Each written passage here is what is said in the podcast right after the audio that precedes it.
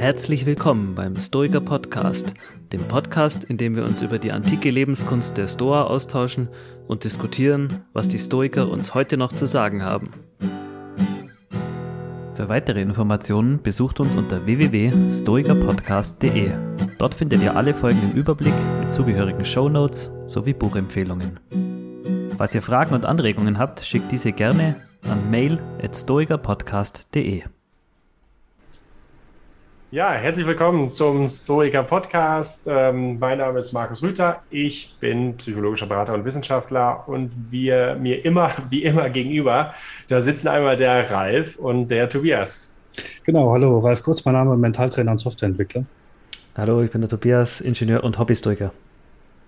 Ja, schön, dass äh, ihr da seid und schön natürlich auch, dass unsere Hörerinnen und Hörer da sind, heute mit einer ganz besonderen Folge. Da gibt es nämlich nicht nur sprichwörtlich, sondern wirklich was auf die Ohren.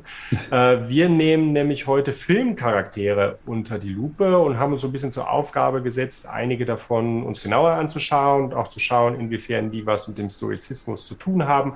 Also inwiefern bestimmte Merkmale des Stoizismus bei diesen Filmcharakteren ähm, erfüllt sind oder eben auch nicht. Und der Hintergrund ist so ein bisschen, dass man auch die Philosophie des Stoizismus ja immer so ein bisschen durch die Brille der antiken Quellen guckt. Also man schaut sich dann, na ja, wie war das eigentlich mit Trasea und Agrippinus und Cato? Und das ist natürlich richtig interessant. Aber manchmal ist es ja noch interessanter, sich irgendwie anzuschauen, wie ist das eigentlich mit modernen Quellen? Ähm, inwiefern war meinetwegen jemand wie Tyler Durden von Fight Club eigentlich ein Historiker und inwiefern eben auch nicht? Da hat man dann vielleicht noch eher Bezugspunkt und kann sich eben auch deutlich machen, ähm, oder kann sich selber vergegenwärtigen, ähm, was der Stoizismus eigentlich gesagt hat. Ist das was für mich oder ist das eben auch nichts für mich? Und es zeigt auf der anderen Seite eben auch die Aktualität dieser Denktradition, die nicht nur einfach vor 2000 Jahren ähm, entstanden und ihre Hochphase hatte, sondern eben zumindest in Bruchstücken intellektuell und ideengeschichtlich heute auch noch auftaucht, nämlich in unserer Popkultur. Und was wir uns jetzt vorgenommen hatten, wir können natürlich nicht alles unter die Lupe nehmen, aber wir, wir würden das ja gerne tun als Filmfans. aber wir haben uns dann jeder äh, für uns eben unsere Lieblinge rausgesucht. Und jetzt in der ersten Folge, da wird der Tobias, ähm, hatte was vorbereitet zu Fight Club und äh, der Figur des Tyler Durden und insbesondere auch zum Schweigen der Lämmer und der Figur des Hannibal Lecter. Da wird er ein bisschen was vorstellen und wir werden natürlich, ob du willst oder nicht, Tobias, unseren Senf dazu geben. Ja, gerne. Ja, dafür sind wir hier. Ja, dafür sind wir hier. Ne? Und äh, dann wird in der nächsten Folge der, der Ralf ähm, was zur Matrix-Trilogie machen. Da freue ich mich auch schon, schon mhm. sehr drauf. Äh, das ist ja doch ein, ein Film, der ja auch von den Wachowskis ähm, gemacht wurde, die ja, wie viele wissen, auch einen philosophischen, Philosophie-studierenden Hintergrund hatten. Also insofern ist da auch wieder viel zu viel, viel, äh, nicht viel zu viel, äh, sondern viel Philosophie zu erwarten. Und dann äh, werde ich auch nochmal ähm, versuchen, jedenfalls die historischen Elemente in Star Wars zu identifizieren, insbesondere dann bei den Jedi. Also das sind so ein bisschen die, ähm, der Fahrplan, den wir uns gesetzt haben. Ja, und heute, wie gesagt, fangen wir dann an mit dem Tyler Durden aus Fight Club und dem Hannibal Lecter ähm, aus dem Schweigen der Lämmer. So, und jetzt geht's los. Genau, also äh, schöne Einleitung, die hat eigentlich schon alles gesagt. Für mich ist auch noch interessant, wie wir das jetzt gemeinsam dann rausfinden werden, wie viel Stoizismus steckt da wirklich in diesen Charakteren drin, weil mhm. euch wird es da ähnlich gehen wie mir. Wenn man äh, viele Bücher über das Thema liest und die ganze Zeit darüber nachdenkt, dann sieht man ja den Stoizismus überall. Man sieht ihn im Alltag, äh, in Serien, die man schaut, in Filmen, in Büchern, die man liest und das wird jetzt ganz spannend, wenn wir diese Charaktere dann näher betrachten, das unter die Lupe zu nehmen. Ja, was steckt denn da wirklich alles dahinter und sind das Stoiker? Genau. Ja, es ist so ein bisschen der psychologische Effekt der Confirmation Bias, genau. ne? Also so äh, nach dem Motto, wenn ich irgendwie einen Toyota kaufen will äh, als Auto, äh, dann sehe ich auf einmal dauernd Toyotas auf der Straße fahren, die vorher irgendwie in meiner genau. Wahrnehmung genau. gar nicht so präsent waren. So ein bisschen ist es vielleicht mit dem Stoizismus dann auch. Richtig. Ja, es schafft ein bisschen das innere Auge, diese ganzen Dinge zu erkennen. Ne? Das ist schön. Mhm. Oder auch nicht zu erkennen, wo sie vielleicht auch gar, gar ganz und gar nicht erfüllt werden. Das ist auch spannend. Genau. Ja ja, dann steigen wir doch einfach gleich mal ein mit Fight Club Tyler Durden. Ich gebe einen kurzen Abriss über die Geschichte, ohne, ohne zu spoilern, sofern das möglich ist. Ähm, es geht in Fight Club darum, dass ein Protagonist, der wird im, im Buch und im Film immer bloß der Erzähler genannt, der ist recht unzufrieden mit seinem Leben und trifft dann auf einen Mann, der alles verkörpert, was er selber nicht ist. Der ist mutig, der ist cool, ähm, der lebt das Leben und die freunden sich dann an, die beiden, gründen dann einen Fight Club. Das ist das, was der Name eigentlich schon sagt. Die hauen sich da gegenseitig auf die Rübe im Kellergewölbe einer Bar. Und aus diesem Fight Club wird dann relativ schnell ja, wie so eine Art Kommune, äh, die auch dann mehrere Männer beinhaltet, die leben da einen gesellschaftlichen Gegenentwurf zum Konsumverhalten und ja, das spiralisiert dann so nach oben hinaus. Ich verrate jetzt nicht, wie der Film ausgeht. Äh, vielleicht an der Stelle auch noch alle Filme, die wir hier diskutieren, haben eine Empfehlung von uns. ja. Ja, und diese, diese Rolle des Tyler Durdens, die hat ein paar Zitate in dem Film und auch im Buch, die, die dann irgendwie so einem schon in den Ohren klingen, wo man sagt, Moment, das ist doch sehr stoisch. Und wir haben hier ein bisschen Original-O-Ton-Material vorbereitet, das die Regie an dieser Stelle einspielen kann. Ralf, ich schaue in deine Richtung, ähm, bring doch einfach mal ein. Genau. Ich weiß auch nicht, irgendwie, wenn du dir Möbel kaufst, sagst du dir, erledigt. Ein anderes Sofa werde ich nie mehr brauchen, egal was kommen mag. Das Sofaproblem wäre abgehakt. Ich hatte alles. Eine sehr anständige Stereoanlage. Eine Garderobe, die sich mittlerweile wirklich sehen lassen konnte. Ich war so kurz davor, mich vollständig zu fühlen. Mann, und jetzt ist alles weg. Scheiße. Alles weg. Alles weg. Weißt du, was ein Plate ist? Ich glaube, eine Decke. Eine kleine Decke. Nichts weiter. Wieso wissen Leute wie du und ich, was ein Plate ist? Ist das unentbehrlich für unser Überleben, Jäger- und Sammlertechnisch betrachtet? Nein. Was sind wir eigentlich? Tja, keine Ahnung. Konsumenten? So ist es. Wir sind Konsumenten. Wir sind Abfallprodukte der allgemeinen Lifestyle-Obsession. Mord, Elend, Verbrechen, solche Sachen interessieren mich nicht. Mich interessieren vielmehr all die Promi-Magazine Fernsehen. 500 Kanälen, ein Namensschild auf meinen Unterhosen. Aspartam, Viagra, Olestra. Martha Stewart. Scheiß auf Martha Stewart. Martha poliert das Messing auf der Titanic. Es geht alles unter, Mann. Was geschissen auf deine Sofagarnituren und auf die Strinne-Streifenmuster. Ich sage, fühl dich nie vollständig. Ich sage, Schluss mit der Perfektion. Ich sage, entwickeln wir uns. Lass die Dinge einfach laufen. Ja, also da haben wir einiges schon drin. Äh, diesen Kneipendialog, wie man es im Hintergrund gehört hat, hocken die da in einer, in einer Bar und äh, ja, der Protagonist hat vorher durch eine Explosion sein ganzes Apartment verloren und jammert da eben in dieser Szene, dass er doch so kurz davor stand, vollständig zu sein. Er hat fast alles gehabt aus dem IKEA-Katalog, was er wollte und jetzt ist alles weg. Und äh, Tyler Durden macht sich dann so ein bisschen eben drüber lustig und da kommt auch schon das erste stoische Element eben rein. Er, er zieht den Protagonisten so ein bisschen damit auf, was er für eine Wichtigkeit den Möbeln beimisst oder den Unterhosen mit, mit Gravur, sage ich mal, oder äh, dem ganzen dem ganzen Indifferenten eben. Er benutzt das Wort zwar nicht, aber das ist das, was man als Stoiker raushört. Er, er sagt dem, dem Protagonisten in dem Fall eigentlich, ja, äh, messt doch diesem ganzen Zeug nicht so viel, nicht so viel bei. Also das, das habe ich da schon mit rausgehört. Ähm, ja, und dann ganz am Ende kam noch, äh, ja, ich sag, lass die Dinge laufen. Das ist auch noch so, so dieses ein bisschen, wenn man das rein interpretieren will, Amor Fati. Das wird man in den anderen Filmen auch dann, dann raushören. Dieses lass die Dinge geschehen ist auch irgendwie äh, bei Matrix und bei Star Wars ja ein Thema. Auch, auch das äh, kann ich da, da raushören und auch so ein bisschen diese, dieses Thema Vergänglichkeit und Wandel. Das hört sich fast ein bisschen nach Marc Aurel an, äh, wenn er sagt irgendwie, äh, Martha Stewart poliert das Messing auf der Titanic, es geht doch eh alles unter. Das könnte auch in den Selbstbetrachtungen irgendwie drinstehen. Äh, Marc Aurel hat da ja ganz ähnlichen Stil. Ja, also das, das sind so aus diesem ersten Soundschnipsel schon mal die Dinge, die ich raushöre. Äh, was haltet ihr von Tyler Durden als Stoiker? Ja, ganz interessant, was du sagst. Also ich habe da auch ganz, ganz viele Gedanken jetzt im Anschluss an das, ähm, an den schönen Filmschnipsel. Vielleicht ja zu dem, zu dem ersten Punkt, der würde mich einfach noch interessieren, auch eure Einschätzung, äh, auch deine vor allen Dingen, auch Tobias, der sich ja den Film noch mal ein bisschen genauer angeschaut hat. Ähm, also wie antikonsumistisch ist der Tyler Durden eigentlich mhm. da? Ne? Mhm. Und wir haben in der Folge ja auch schon bei den Stoikern mal darauf hingewiesen, in einer Folge bei den Stoikern darauf hingewiesen, dass die Stoiker Minimalisten sind. Äh, die sind ja keine Antikonsumisten in dem Sinne, dass sie, äh, dass sie sagen, wir brauchen einfach nichts zum Leben, beziehungsweise alles Indifferente ist eigentlich schädlich mhm. für uns. Mhm. Das wäre eher so, eine, so ein kühnischer Lifestyle. Ja. Ne? Ja. Die Stoiker waren halt Minimalisten in dem Sinne, dass sie gesagt haben, okay, also wenn du alles minimal hältst, dann ist für dich die Gefahr, dass du von diesen Indifferenten irgendwie negativ beeinflusst haben wirst, dass du das halt ganz stark willst, besonders klein. Mhm. Ne? Also Beispiel Luxus. Ne? Also wenn wir ganz wenig äh, Dinge irgendwie bei, bei uns haben und wenn wir ganz wenig Sachen konsumieren, zum Beispiel in unserem Haushalt oder so, dann ist es einfach so, dass die Gefahr nicht so stark da ist, dass wir von diesen Dingen wieder angezogen werden, als wenn wir sie dauernd mhm. irgendwie präsent haben. Mhm.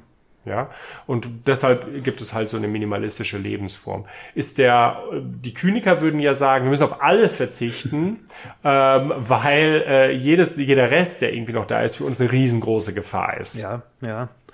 Ja, und jetzt ist die Frage, wie der Tyler Durden das eigentlich so sieht. Ist mhm. der eher so vielleicht im stoischen äh, des stoischen Camp oder ist er eher so im kynischen Camp?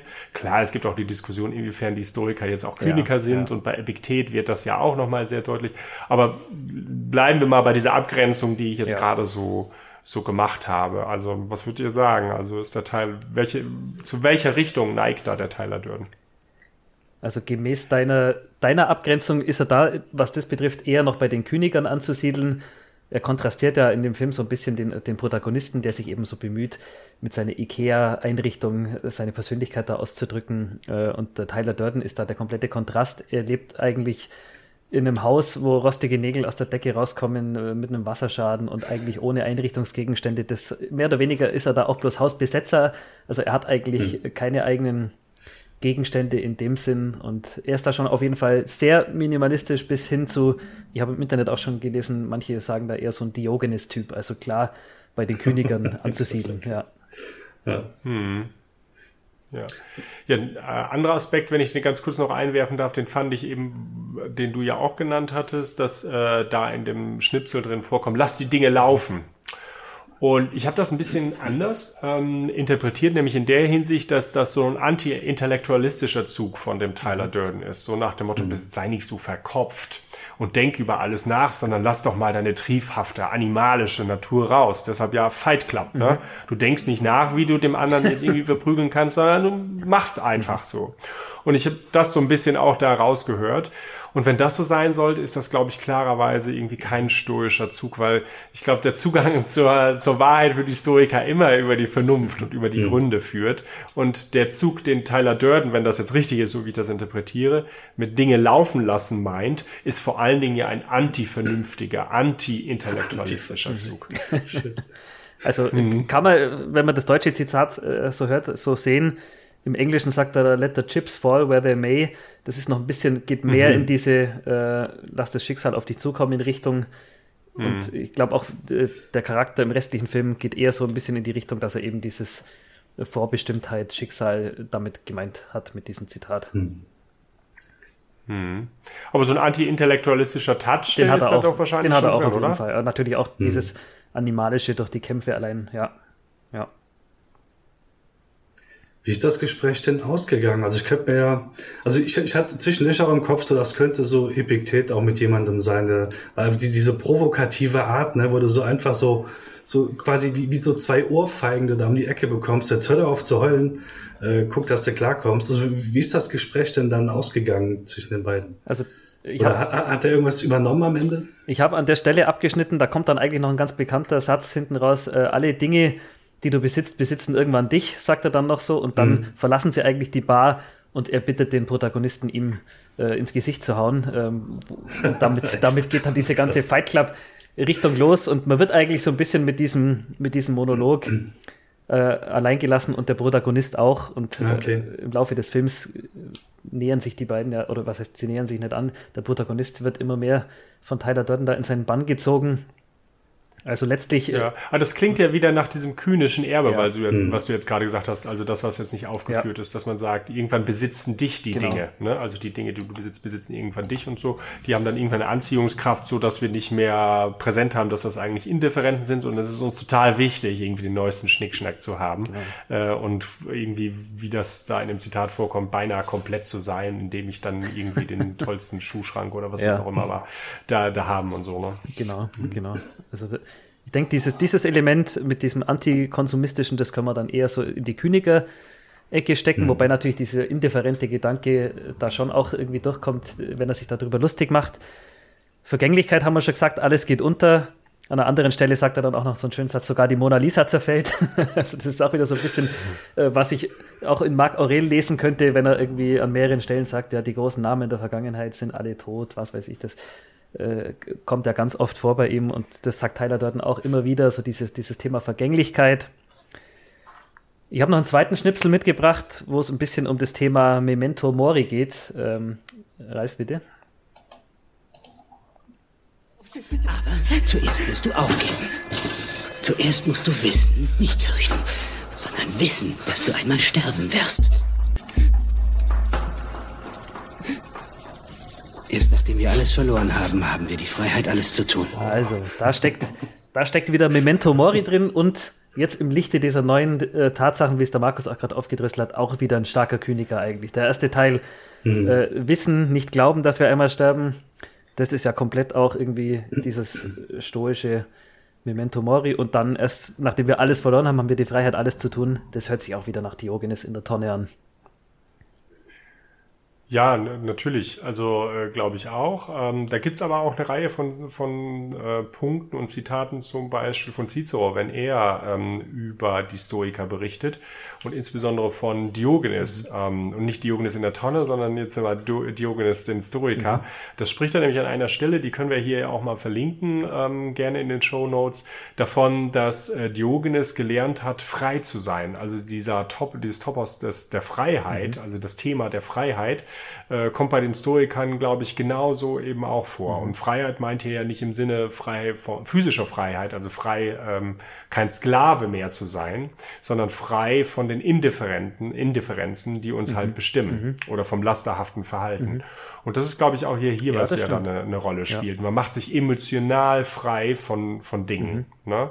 Äh, und dadurch wird man halt dann auf einmal fähig zu tun, was man vorher nicht zu tun, ähm, mhm. äh, tun konnte. Mhm. Also ist ja auch eine interessante Wendung, ne? dass man dann auf einmal, äh, wenn man die Dinge nicht mehr tut, die dann innerhalb der Wertlehre für falsch erklärt werden, auf einmal frei ist. Ja. Man tut mhm. nicht nur das Richtige, mhm. sondern man ist befreit. Ne? Mhm. Ja, ich glaube, bei den Historikern kommt ja auch häufiger dieser Satz, ähm, man hat sich befreit, ein Sklave genau, zu sein. Genau. Ja. Mhm. ja. Also ja, ich erkenne also, äh, so um das mal hier ein bisschen wieder zusammenzutragen, einige stoische Elemente in Tyler Durden. Die Frage, die jetzt natürlich bleibt, ist Tyler Durden ein Stoiker? Kann man, kann man stoische Elemente in sich vereinen, ohne Stoiker zu sein? Ja, ich, ich habe noch ein anderes Zitat äh, aus dem Film, da sagt er einmal irgendwie, ja, unsere große Depression ist unser Leben da habe ich ein vergleichbares Zitat von Seneca gefunden aus der Trostschrift an Marcia. Da sagt er, das ganze Leben ist beklagenswert. Also das, äh, da gibt es auch gewisse Ähnlichkeiten. Ähm, dann sagt er einmal, was weißt du über dich selbst, wenn du nie gekämpft hast? Er bezieht das natürlich auf den Faustkampf. Seneca sagt, ähm, was weißt du über dich selbst, wenn du nie einen Gegner hattest? Also da gibt es viele so Parallelen, ähm, die einen glauben machen könnten, dass Tyler Durden ein Stoiker ist. Ja, was, wie können wir das jetzt auseinanderklamüsern? Ich glaube. Ja, vielleicht darf ich noch mal ganz kurz einhaken ja. bei dem einen Zitat, weil das hat bei mir jetzt auch noch mal irgendwie was getriggert. Ne? Also äh, unser große Depression ist unser Leben äh, von Tyler Durden. Das klingt halt sehr pessimistisch. Mhm. Na, also als wenn das Leben was ganz Schlimmes ist. Ne? Und ich glaube, die Stoiker würden das nicht so mhm. sehen. Natürlich haben die ja immer ihre Prämeditatius gemacht und was alles auffallen kann, aber nur um sich zu desensibilisieren. Mhm. Und es gibt äh, eine ganze Reihe von Stellen bei den Stoikern, wo sie ja das Leben als Fest, mhm. zum Beispiel mhm. bei Epiktet, beschreiben, ne? dass man, dass man feiern muss. Und sie haben ja insbesondere auch die Wirklichkeit vor allen Dingen als ein Kunstwerk gesehen. Und das klingt jetzt nicht nach Depression mhm. und äh, das klingt auch nicht nach Dystopie oder so mhm. etwas. Das klingt, dass etwas optimal in bestmöglicher Weise, nicht neutral, mhm. sondern in bestmöglicher Weise eingerichtet ist, mit dem man sich dann harmonisieren soll. Mhm. Ne? Äh, und das ist schon semantisch ein bisschen was anderes, glaube ich, als von vom Leben als Depression zu sprechen. Vielleicht in der Hinsicht, wenn man das doch transportieren will, dass man sagt, naja, es passieren halt häufig Dinge im Leben, die wir überschätzen, also die eigentlich indifferent sind, mhm. so wie der Tod eines geliebten Menschen, äh, die wir aber dann überschätzen und für doch sehr schlimm halten. Und dagegen müssen wir uns wappnen. Vielleicht in der Hinsicht könnte man diesen Begriff der Depression anführen. Mhm. Aber wenn man diese metaphysische mhm. Idee ähm, der Stoiker, glaube ich, nimmt, die würden eher davon ausgehen, dass die Welt was Gutes ist, ne? Äh, ein Fest, mit dem man sich ja. harmonisieren kann und nicht etwas nihilistisch Böses, äh, ne, äh, gegen das man meinetwegen ähm, ja keine Chance hat oder so. Sonst wäre man nur zu feige für den Selbstmord, so auf die Art, ne? Ja. ja. ja. Also es ist interessant, dass du, das, dass du das sagst, weil äh, wenn ich diese Szene richtig in Erinnerung habe, wo er das sagt, da, da, sind sie auch wieder im Keller von diesem Fight Club und er richtet mhm. sich in seiner Ansprache da an die vielen Männer und da sagt er dann am Anfang auch, ja, er schaut in die Gesichter trauriger Männer, irgendwie eine ganze Generation, die da vor die Hunde geht und er sagt so, er bezieht sich da eigentlich auf die Männer, indem er sagt, das Leben ist eine Depression, aber holt die dann auch ein bisschen ab und, und will die, glaube ich, mhm. auch eher dann wieder zu diesem, äh, lass uns doch das Leben zu einem Fest machen, abholen. Ähm, okay. Von dem her würde auch da wieder so ein bisschen äh, ja, Seneca oder die Stoiker insgesamt drinstecken, der zwar zu Marcia auch sagt, das ganze Leben ist beklagenswert, aber in der übrigen Trostschrift kommt er natürlich dann, spannt er den Bogen irgendwie schon mhm. ähm, dahingehend, dass das Leben eigentlich doch gut ist, sonst wäre es eine ziemlich schlechte Trostschrift.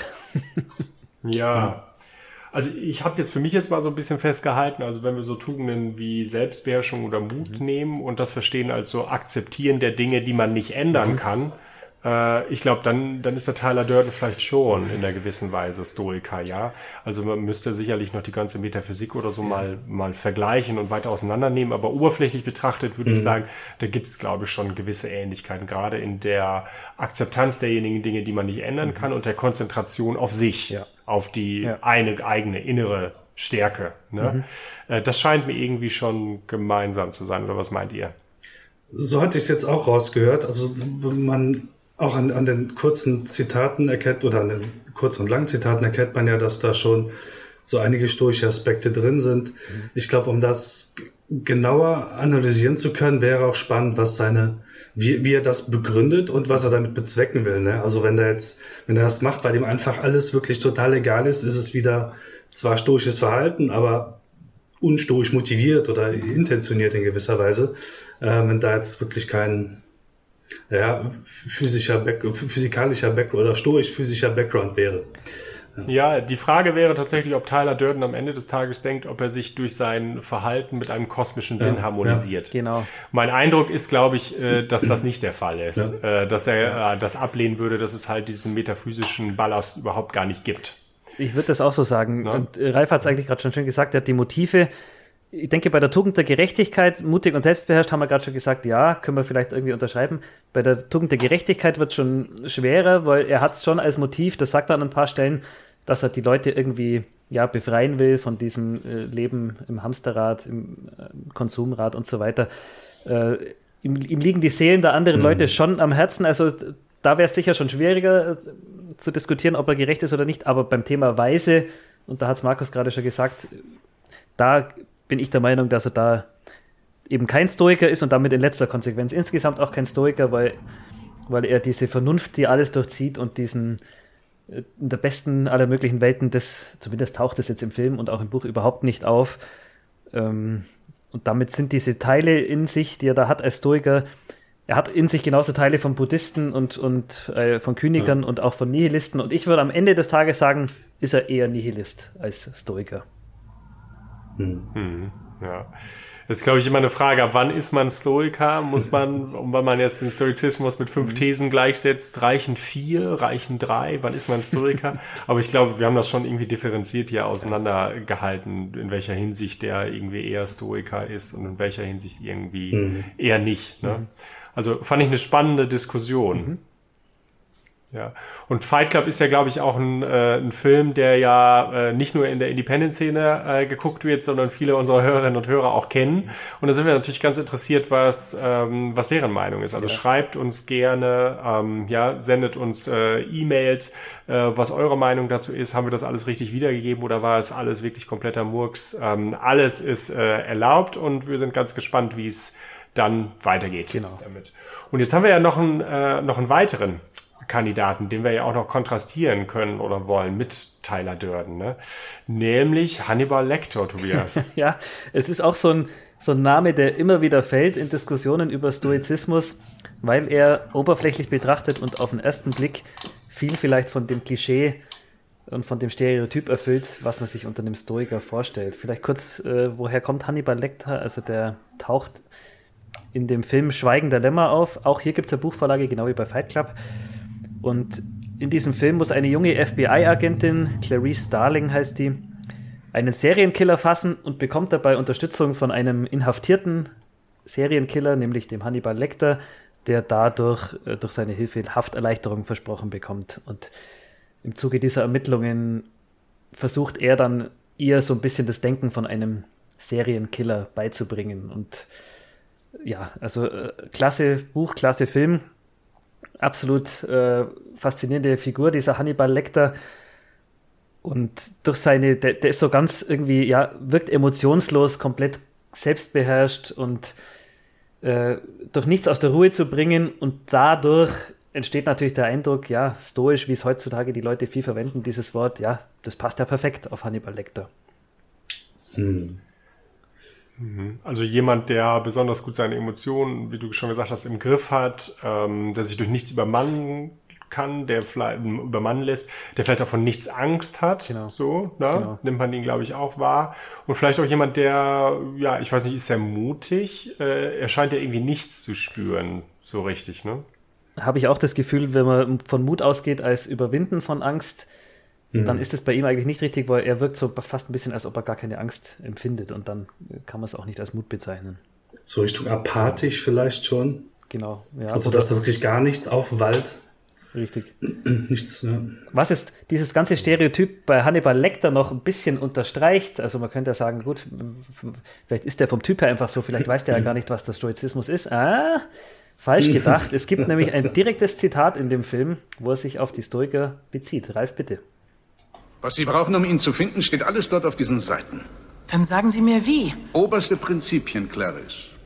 Simplifikation. Lesen Sie bei Mike Aurel nach. Bei jedem einzelnen Ding die Frage, was ist es in sich selbst? Was ist seine Natur? Was tut er, dieser Mann, den Sie suchen? Er tötet Frauen. Nein, das ist nebensächlich. Was ist das Vordringliche bei all seinem Tun? Die Frage ist, welche Bedürfnisse er durch Töten befriedigt.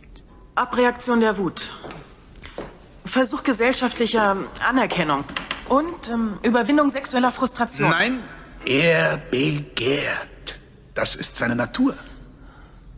Und wie beginnen wir zu begehren, Clarice? Suchen wir uns Dinge zum Begehren aus? Strengen Sie sich mit allen Kräften an, jetzt eine Antwort darauf zu finden. Nein, wir können. Nein, wir beginnen das zu begehren, was wir jeden Tag sehen. Ja, da haben wir zwei, zwei Sachen eigentlich drin. Das Thema Begehren hinten raus ist ja auch so ein von den Stoikern heiß diskutiertes Thema, aber vor allem am Anfang, also da die Übung aus den Selbstbetrachtungen von Marc Aurel zitiert, man soll ein Ding eben in seine Bestandteile zerlegen, sowohl die physischen Bestandteile als auch die kausalen Bestandteile. Das ist natürlich schon erweckt dann noch zusätzlich den Eindruck, äh, der dieses Stereotyp vielleicht untermauert, dass er sogar Ahnung hat von den Stoikern und von den Vorgehensweisen mhm. und Übungen. Ja. Ja, aber dem können wir jetzt ja Abhilfe schaffen, äh, zumindest in dem Sinne, dass wir den Kontext schaffen, in dem der Marc Aurel das verwendet. Denn äh, das ist ja doch die, wenn ich das richtig in Erinnerung habe, die physikalische Definition. Ne? Ähm, die physikalische Definition ist etwas, was wir bei Pierre Hadot finden in seiner Interpretation von, von Marc Aurel. Und die Idee ist, dass wir das psychologisch als eine Form von Counterconditioning verwenden. Das heißt, man hat halt bestimmte Formen von Begehren. Zum Beispiel, da läuft eine Frau über die Straße, oh, die ist aber besonders besonders hübsch und so weiter und fängt an, die zu begehren. Nun ist es dann so, dass wir nach Marc Aurel versuchen, um diesem Begehren etwas entgegenzuhalten und dieser Vorstellung und dem Werturteil, was dem zugrunde liegt, indem wir das Ganze in die Bestandteile äh, zersetzen mhm. und dann sowas sagen wie, da läuft ein menschliches Wesen aus Fleisch und Blut über diesen Asphalt. Mhm. So, das ist sozusagen die Dekomposition, dieses Auseinandernehmen und das wird psychologisch verwendet eben als Counter-Conditioning, um Begehren etwas entgegenzuhalten. In dieser Text oder in diesem Schnipsel wird das ja ganz anders verwendet. Ja. Nämlich so, äh, dass äh, es so scheinen könnte, als wenn Marc Aurel sozusagen darauf anspielt, wir müssen jetzt die Natur von etwas eruieren und dann kommt da hinten raus das Begehren. Mhm. Ja, dass der Mörder etwas will als die Natur. Mhm. So. Und das ist aber gar nicht die, der Kontext, in dem Marc Aurel das anführt und es ist vor allen Dingen auch nicht der Sinn dieser äh, physikalischen Definition. Also hier hat man irgendwie den Eindruck, okay, hier wird halt irgendwie Name-Dropping gemacht. Äh, ne? Also Marc Aurel, dann wenn man einen klugen Stoiker hat und so und dann nimmt man das, nimmt man das aus dem Kontext, das, das Zitat und dann klingt das so, als wenn der Hannibal Lecter irgendwie ganz belesen und ganz klug wäre. Aber ich hoffe, es ist jetzt irgendwie deutlich geworden, dass das äh, bei Marc Aurel weder der Kontext noch die Absicht dieser psychologischen Übung es hergibt, dass am Ende des Tages so etwas wie das Begehren des Menschen dann nachgegeben werden soll, also, sondern ganz im Gegenteil. Ich habe da bei Hadot nochmal nachgeschaut ähm, und es sagt an ein paar Stellen schon, dass, dass Marc Aureta nicht nur diese physikalische Aufteilung äh, macht, sondern auch eine kausale Aufteilung. Hat jetzt, äh, also zum Beispiel, wenn er, das ist dann wieder ein bisschen diese Schicksalsergebenheit ähm, oder die Akzeptanz des Schicksals, wenn A äh, passiert oder wenn B passiert, dann muss ich schauen, ist A vorausgegangen. Also auch, auch dieses äh, Zerlegen ähm, ist damit gemeint. Aber ich, ich stimme dir dazu, Markus, dieser Dreischritt, wie dann Hannibal Lecter beim Begehren landet, ähm, ja, der lässt sich dann nur noch mit Mühe herstellen. Ja. Ja, ja aber ja, äh, ja, Ralf? Es, es, klingt klug. Und wenn, wenn du stoisch wirkst, einen Stoiker zu zitieren, ist dann aber also mehrfach, dass es nicht passt, ist auch schon eigentlich ziemlich, ziemlich witzig. Also auf eine besondere Art und Weise witzig, ne? Das ist genau. aber schön. Ja, ja das stimmt. Also wenn es nicht so ernst wäre. Ja, genau. Also, es ist, also ja, äh, der, der Hannibal Lecter weckt ja wirklich den Eindruck, so ein Stück weit Sto Stoiker zu sein. Nicht nur, weil man diese Ähnlichkeit konstruieren kann, sondern auch, weil er dann Zitate bringt. Und das bringt natürlich jetzt auch die Philosophie oder stellt sie in einem falschen Licht dar. Genau. Äh, weil äh, der ist ja wohl alles, aber vermutlich nicht im stoischen Sinne gerecht. Ja, ne? genau. Also über Selbstbeherrschung und Mut können wir diskutieren, aber gerecht ist der vermutlich nicht, weil der halt doch jemand ist, der sehr stark seiner animalischen Natur, ne? ähm, vielleicht ein bisschen anders als Tyler Durden das machen würde, mhm. aber schon irgendwie darauf fokussiert, die inneren Begehren, die inneren Triebe rauszulassen. Ja. Das ist schon irgendwie die, die Idee. Und das ist ja überhaupt nicht die Idee der Historiker bei der Tugend der Gerechtigkeit. Da ist die eigene Motivlage ja erstmal weg von sich. Also weg von den eigenen Bedürfnissen hin ähm, dazu, anderen Menschen zu helfen. Ja. Ne? Also die Filia, die Freundschaft zu anderen, mhm. ähm, die Stoische Republik hier als Stichwort, das haben wir alles in einer Folge schon mal verpackt. Das heißt, da sehe ich zumindest müsste man schon sehr viel gedankliche Akrobatik betreiben, um ähm, Hannibal Lecter im stoischen Sinne als gerecht ähm, zu bezeichnen. Genau. Während wir es da bei Tyler Durden auch schwerer getan haben, er will anderen letztlich helfen, äh, kann ich bei Hannibal dir da absolut bloß zustimmen. Er ist nicht gerecht, sondern sehr selbstgerecht, in dem Sinne, dass er irgendwie seine eigene seine eigenen Regeln hat und die, die, da ist er Richter und Vollstrecker in einem. Also es gibt mehrere Filme zum, zu Hannibal und in einem anderen Teil ist er, also er, man muss dazu sagen, er bringt seine Opfer nicht nur um, er isst sie dann auch. Und in einem Film isst er dann mal irgendeinen aus dem Symphonieorchester, weil der sich verspielt hat. Also das hat dann gegen diesen Wertemaßstab von Hannibal Lecter verstoßen oder das war für ihn nicht zu tolerieren und dann landet er sofort auf seiner Streichliste. Und man merkt schon, hier tun wir uns deutlich leichter als bei Tyler Durden, ihn nicht mhm. als Stoiker zu identifizieren. Also. Ja, es ist natürlich so, also wir müssen ja immer ein bisschen aufpassen, ähm, wenn wir über die Tugend der Stoiker äh, reden, weil die Stoiker davon ausgingen, das hatten wir glaube ich auch schon mal gesagt, dass das ein ähm, ein für alle Paket mhm. ist. Also wenn man eine hat, dann hat man alle mhm. und, äh, und Stimmt, so. Ja. Das heißt, das ist manchmal schwierig zu sagen, so nach dem Motto, der hat, ist halt selbst beherrscht, aber eben mhm. nicht mutig oder der ist halt gerecht, aber eben das andere nicht. Ne? Aber wir haben das im Hinterkopf und äh, äh, machen nur diese Anleihen hinsichtlich der verschiedenen Merkmale, die wir bei den Stoikern einfach finden, um das so besser auseinander zu, zu klamüsern. Genau. Genau. Und ja, bei, bei Hannibal Lecter fand ich einfach diese animalische Natur bei ihm einfach so Mhm. besonders hervorstechend auch noch. Ähm, er scheint auf der einen Seite ja ein Protagonist zu sein, der sehr stark auf die eigenen Beweggründe schaut. Also jemand, der im stoischen Sinne weise auch ist.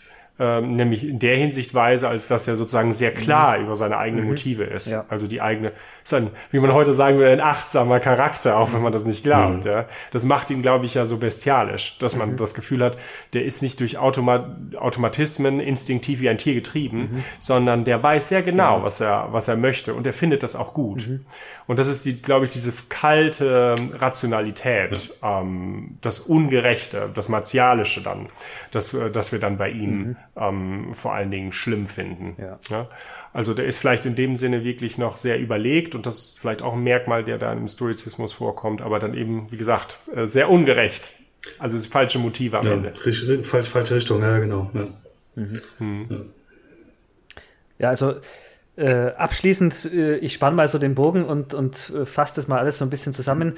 Das sind auf jeden Fall zwei Charaktere, die jetzt keine Filmhelden im klassischen Sinn sind, sondern eher Anti-Helden, zu denen man sich als Zuschauer aber trotzdem auf eine Art und Weise irgendwie äh, hingezogen fühlt und die interessant findet.